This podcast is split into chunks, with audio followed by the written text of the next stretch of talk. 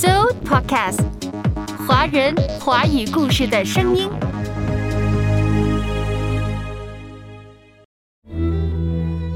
怎么办呢？现在所有人都知道我信基督教了，可是我明明不信啊，怎么办呢？阅读开阔视野，豁达心胸。阅读寻到来处，明白归途。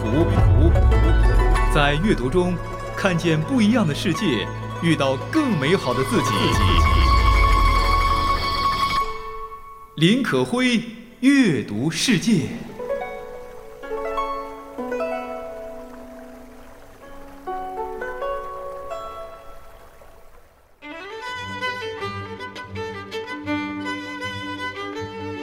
近年来，可会阅读到的最好的华语散文，莫过于阿勒泰的李娟的散文。李娟的文字似乎是开启了一个全然无法比拟的阅读体验。怎么说呢？就是宛如在大雪封土的旷野里，然后一转头就看到蓝空里透出一抹灿亮阳光，温暖而美好。梁文道称李娟的文字是本世纪最后的散文。前两期可会跟大家共读了李娟的《阿勒泰》系列散文。那去年李娟又出了一本新的散文随笔集，叫《记一忘三二》。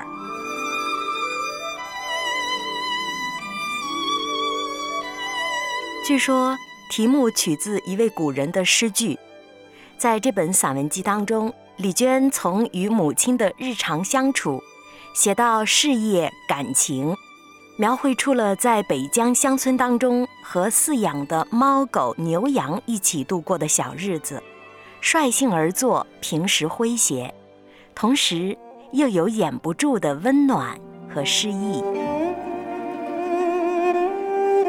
记一忘三二。整本散文集可谓是继续了李娟人生轨迹流转的点点滴滴，除了陌生的风土人情，更多的是跨越疆界的人性温暖。三十余篇的散文呐，都是用记为题的，比如阅读记、挨打记、藏钱记、过年记、爱情记等等。可谓每一个篇章都是以李娟惯有的逗趣儿的口吻，在述说着种种让人难以置信的又无比真实的家常小事。这本书还是一如既往的好看好读，反正可辉读完之后觉得太喜欢了。这本书看似很厚，实则太薄了。李娟的逗趣儿可不是刻意的自贬或者是刻薄。而是出于他对生活的热爱。李娟很善于细腻观察，热衷于关注生活当中的点点滴滴的趣闻琐事，又很喜欢随时随地的把这些平平常常的、看似随性，实则深刻的文字记录下来。他无拘无束的文风，总是能够完整的保存，并且传递瞬间的真实情绪，让有心的读者。可以瞬间跟他产生强烈的共鸣。可会读这本书以及他的其他的书的时候，都感觉到，哇，这写的不就是我们身边的人的生活状态吗？就比如《记一忘三二》里面有篇文章叫《信仰记》，我觉得他简直是把人信仰基督的过程、心里的实际想法等等都写活了。一边看一边觉得，这哪是文章呀？这简直就是幽默的微电影啊！信仰记，妈妈的信仰。我妈在没人的时候，突然悄悄地对我说：“怎么办呢？现在所有人都知道我信基督教了，到处都传开了。”可是我明明不信啊，我实在没法信进去啊，怎么办呢？这事儿说起来要怪我叔叔，他家的关系真是盘根错节、千头万绪，复杂的不得了。算起来，几乎半个县城的河南人都和他有关系。其中一个四婶儿信了基督，于是半个县城的河南人都跟着入了教。自从他和我妈结婚以后，便差我妈一个就全票了。于是大家都来劝，尤其四婶儿，劝得非常诚恳，一定要带我妈去教堂看看。那天我妈又正好闲着，心想，教堂是个什么样子呢？出于好奇，就跟去了。结果这一去，就被迫形成了某种正式的事实。我妈说，听经我不喜欢。祷告也总说不好，但是唱歌还是蛮不错的。我就喜欢跟着一起唱歌。他在教堂学会了不少歌，不停夸口说好听好听，简直好听的不得了。我连忙让他唱一首听听。他想了想，却说忘了。又想了想，说只有到了教堂里才想得起来该咋唱。夏天，他一个人住在遥远无人的荒野中，看守着两百亩葵花地，整天一个人陷没在广阔的大地中，面朝黄土，除草、打岔、浇地，安静地侍弄着农活儿。有时干着干着，就突然会孤独地想起某首赞美诗来，于是边唱边干活，茫茫荒野，自得其乐。他说：“有时候我对赛虎唱，有时候我对鸡和兔子唱。家乡的井水天又天，家乡的天空蓝又蓝，家乡的亲人好久不见，在外一年又一年。对了。”还有一次，他唱的最郑重、最虔诚。那次叔叔在县里生了病，我妈想去看他，但那天他一大早就在公路边等车，等了一上午也没等到班车过来，他便决定骑摩托车进城，但又非常害怕。之前他从没骑过那么远的路，一百多公里呢。况且他的摩托车没办牌照，只能偷偷走荒野里的小道，路况差倒罢了，茫茫戈壁很容易迷路。在呼啸的大风中，他突然想起了一首应景的赞美歌，便一路上大声地唱个没完：“千山万水主伴随。”还有一句是。迷路的时候，主在身边聊以壮胆。我问：“后来呢？一路上没事儿吧？”他说：“没事儿，嗯，就是后来真的迷了一次路。”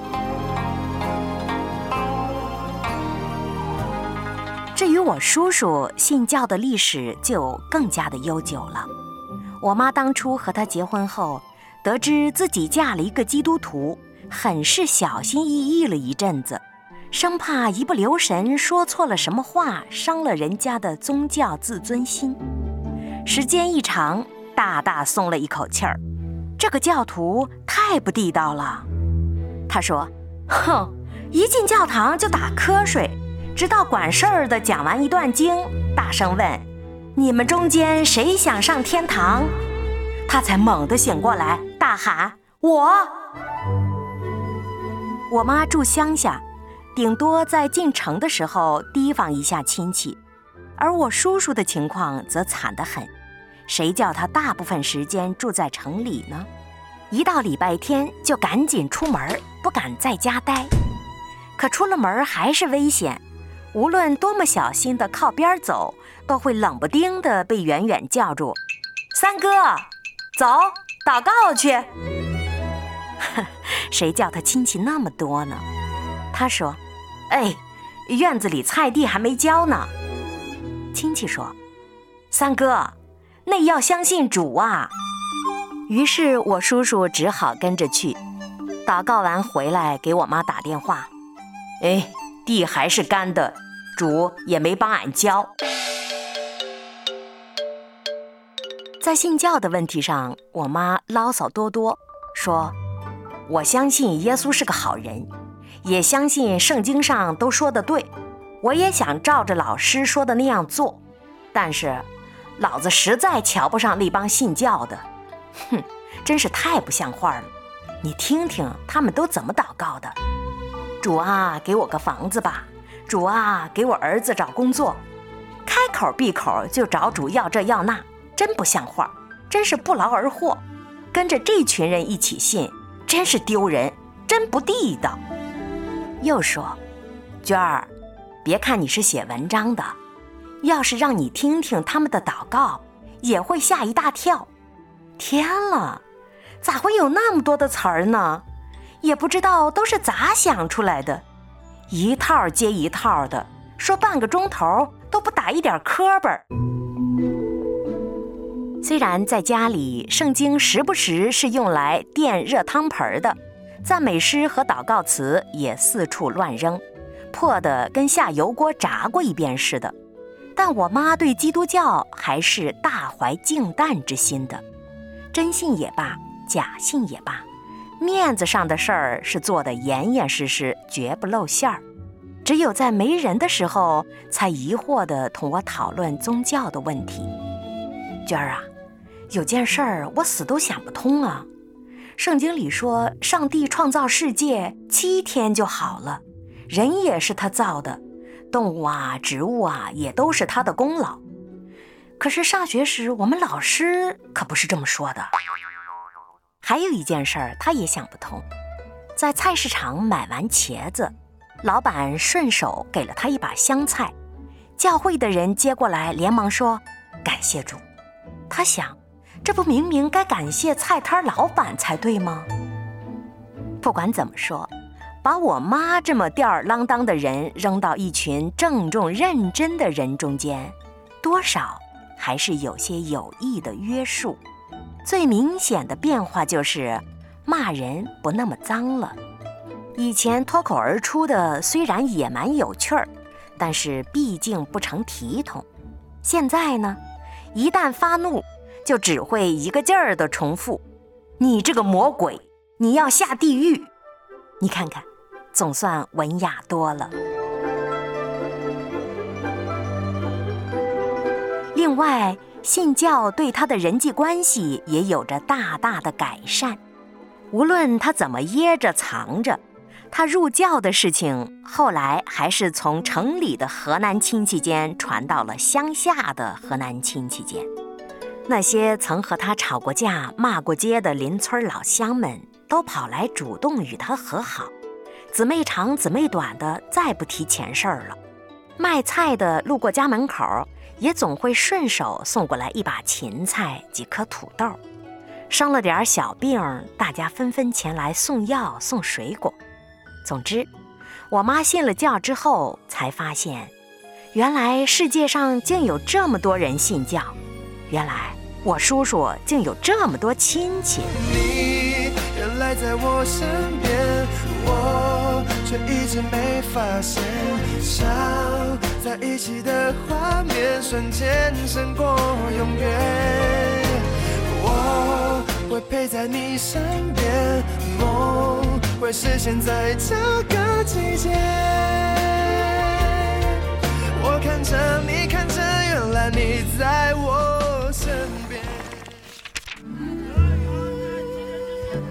他去买点什么东西，随口说句“感谢主”，顿时让卖东西的大为感动。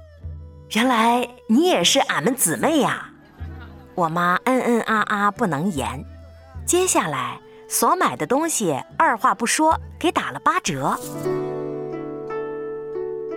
我叔叔虽然同样对进教堂和背祷告词抵触很大，但他的信奉是实实在在的。还是在多年以前，一次他去阿勒泰办事儿，出了点麻烦，一个教会里的老太太热心帮助了他，并介绍他入了会。后来每次去阿勒泰，他都会去看望那个老太太。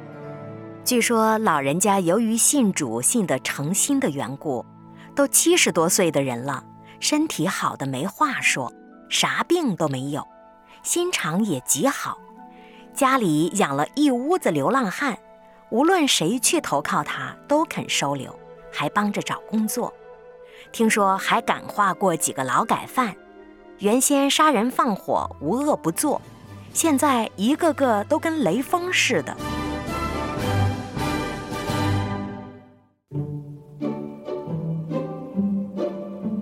我在阿勒泰生活了五年，有一段时间恰好住在那位老太太家附近。她不知怎么的，听说我在宣传部上班，便对我很感兴趣。几次想亲自发展我入教，后来又听说我都二十七八了还没结婚，便很可怜我，张罗着要给我在教会里介绍一个对象，吓得我一出门就溜着墙根走。所幸后来一次也没遇上过他老人家。不过说实话，还是真心敬重这样的老人的。况且每到圣诞节。还会收到他的一份圣诞礼物，都是托邻居捎来的，一包糖果，或一个写着“圣诞快乐”的软面抄小本儿。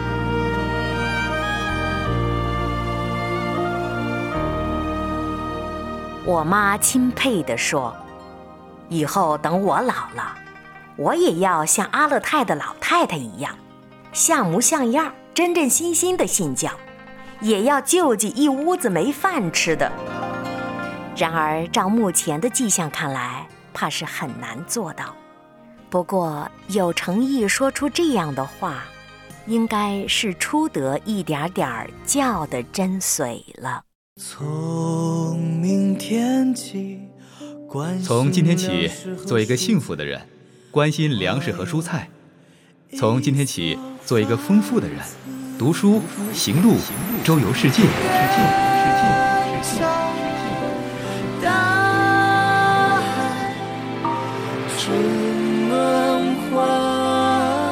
阅读世界，面朝大海，春暖花开。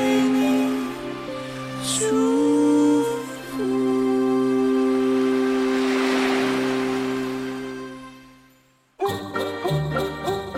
今天阅读世界带着大家走进的是阿勒泰的李娟的散文集《记一望三二》，其中的一篇文章叫《信仰记》。李娟非常幽默俏皮地写出了妈妈和叔叔们信仰基督教的经过，简直像一个群像谱一样，不乏滑稽可笑的勾勒和言辞表述。可以说，这里的每个人都是我们身边的每个人。李娟的妈妈可以说是现实生活当中很多非信徒在接受福音历程当中的缩影的形象代表。他们在某个机缘巧合的时候被某个信徒传了福音，然后呢，抱着好奇试试看的想法跟着去了教会，然后不约而同的都参加了各种教会活动，从陌生到好奇，从好奇到似信非信，到后来觉得好笑。到觉得在教堂里听到难熬，到后来，他们慢慢的发现，自己不信的这个东西竟然给自己带来了惊人的改变。最后，他们觉得自己离不开这个信仰了，不是离不开团契，不是离不开教会，更不是离不开各种活动，而是他们实实在在的发现了其中的精髓。现实当中的人。真的，多数都是荒谬、自私、冷漠、虚伪的，即便在教会里遇到的人也一样。所以常常会听到：“你还信基督教呢？怎么这样啊？”其实人性使然，人人都是有罪的。用基督教的说法就是这样了。但是在教会当中，如果他们真的接受到了基督的精髓，那么人性当中的善恶的比例就会悄悄地发生变化。很多人一开始是不信的，甚至觉得很可笑，但是在自觉和不自觉的学习中、听到中，慢慢的就变了，慢慢的学会关怀，学会饶恕，学会祷告，也学会了喜乐和热情。尽管生活的困境还是在，就像那个叔叔说的：“主也没帮俺把地交了。”是的，困难还在，事情还是没解决，甚至身边的某些人的人性还是恶劣依然。但是，生活当中因为信了基督，多了一些些爱的东西，多认识了一些像那个老太太一样的人，因而。在平凡的无趣的生活当中，就找到了喜乐，找到了一些些安全感的因素，所以也就心底里多出了一份立足于现实生活的力气了。这是那个基督的精髓带给他们的改变。李娟在文章的末尾有一句看似随意，实则是提出的深刻的问题，就是关于那个真髓。她说：“能够说出这样的话，可见我妈是初得了一点点教的真髓了。基督教的精髓到底是什么？很多人信仰多年，张口闭口感谢主，一些经文也是倒背如流，但是生活状态可能还是一如既往，比如算计呀，比如贪点小钱呐，比如冷漠自私呀，甚至淫乱。”偷窃呀，等等，这些行为还在犯着，那这个信仰的精髓，他们是真的没有品味到。但是那个让李娟的妈妈让李娟感叹不已的那个老太太，甚至把劳改犯都改变成了雷锋的老太太，他是真正的品味到了基督教的精髓，并且活出来了。他活出的是什么？我想你明白了，爱。圣经哥林多前书十三章就有关于爱的真谛的原文，这也是基督教的精髓之一。爱是什么？是恒久的忍耐，又有恩慈，不嫉妒，不自夸，不张狂，不做害羞的事儿，不只求自己的益处，不轻易就发怒，不计算人的恶，凡事包容，相信。有盼望，而且忍耐到底。假如你品味到了这样的精髓，那也就是真的领悟到了基督的精髓，也是品味到了什么是爱。假如信仰多年，在实际的言行里仍然是跟刚刚的爱的真谛相反的，比如凡事计较、打小算盘、欺骗、暴怒、暴力、做假账。睚眦必报，绝不宽容，以牙还牙，不相信好人，只相信坏的。这样的信徒活了多年，也不知道到底什么是基督。即便他们强行向别人推销信仰，那经历也是糟糕的。就像李娟妈妈说的：“这样的人信得不地道，跟着他们信多丢人呐。”所以，如果在自己的言行当中，没有活出基督的爱，即便再热衷于去传福音，那也是和喋喋不休的传销洗脑没什么分别。毕竟，人们看的是什么，才相信什么。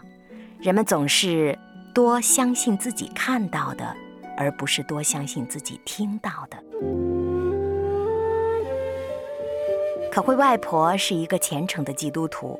小时候，我总看到她，无论刮风下雨，都要去教会，即便疾病缠身，动弹不得了，也得坚持让家人带她去领圣餐。我问过外婆：“你为什么一定要坚持信仰基督教呢？”外婆说：“神爱我呀，他召唤我的。”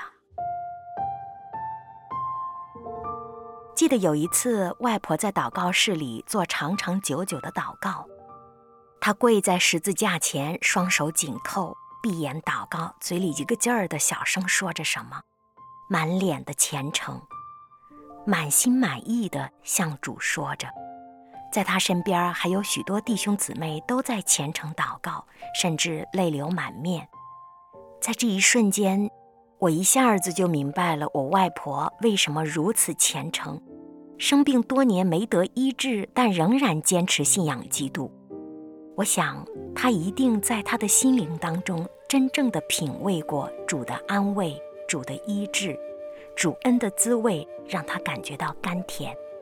到主的面前，是他迫不及待的，就好像回了娘家，在最呵护自己的父亲面前诉说着生活当中的穷苦、疾病、磨难，大大小小，他都向这个父亲说，而且这个父亲他还实实在在的给他安慰，给他帮助，给他呵护。原来向这个天父祷告，是深陷困境中的外婆。最淳朴、最原始的祈求，那也是那些无力无助的人们最低廉的、最诚挚的投资。只要双膝跪下，真诚相信，他们就可以收到最可靠的心灵的依托。我记得外婆常常说：“你感觉到神摸不到、看不到，对不对？其实他实实在在就在身边儿。”而且他告诉我说。认识神之后，他就知道自己是谁了。他不是一个常年生病的人，他是一个被天父爱的孩子。他也知道了，天父爱自己，所以自己也要去爱别人。而且他说，人的寿命、人的苦难、人的享福，什么什么的，都是神掌权。所以呀，在神的灵里，我外婆就像个孩子一样，每天开开心心。直到她最终归回天家的时候，外婆归回天家的时候，没有受一点儿的艰难和疾病的折磨，睡梦中被主接走了。你叫孤独的今天能回家，你用那永远的爱爱我们到永远，你从不撇下我，永远不丢弃。我在爱里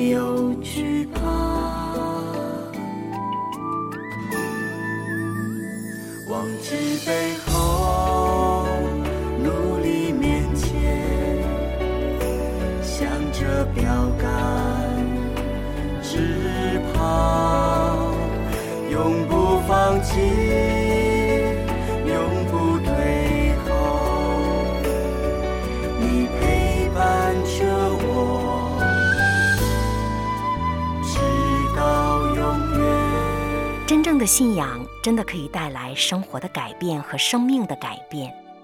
虽然写这篇文字时，李娟可能还没有信仰基督教，但是她那位信仰不坚定的妈妈一定坚定地在为她做着祷告，为他们家做着祷告。基督的爱是有强大的滋润的力量的，这股力量可以慢慢地渗透到李娟妈妈的心里，也跟着渗透到李娟的心里。所以文末，他对妈妈的改变和对于妈妈要做阿勒泰老太太那样的人充满了钦佩，而不再是觉得信基督是可笑的。最后，李娟的妈妈决定要当个真信徒，去帮助别人。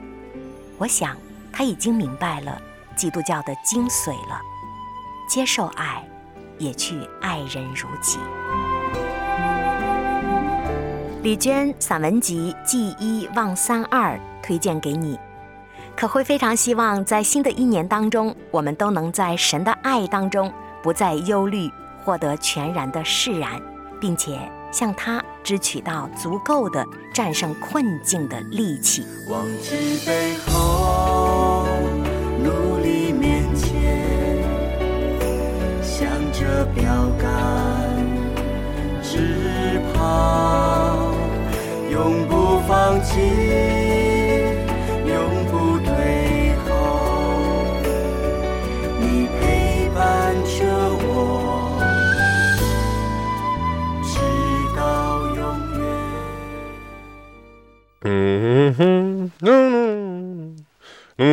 嘟，嘟嘟嘟嘟嘟嘟。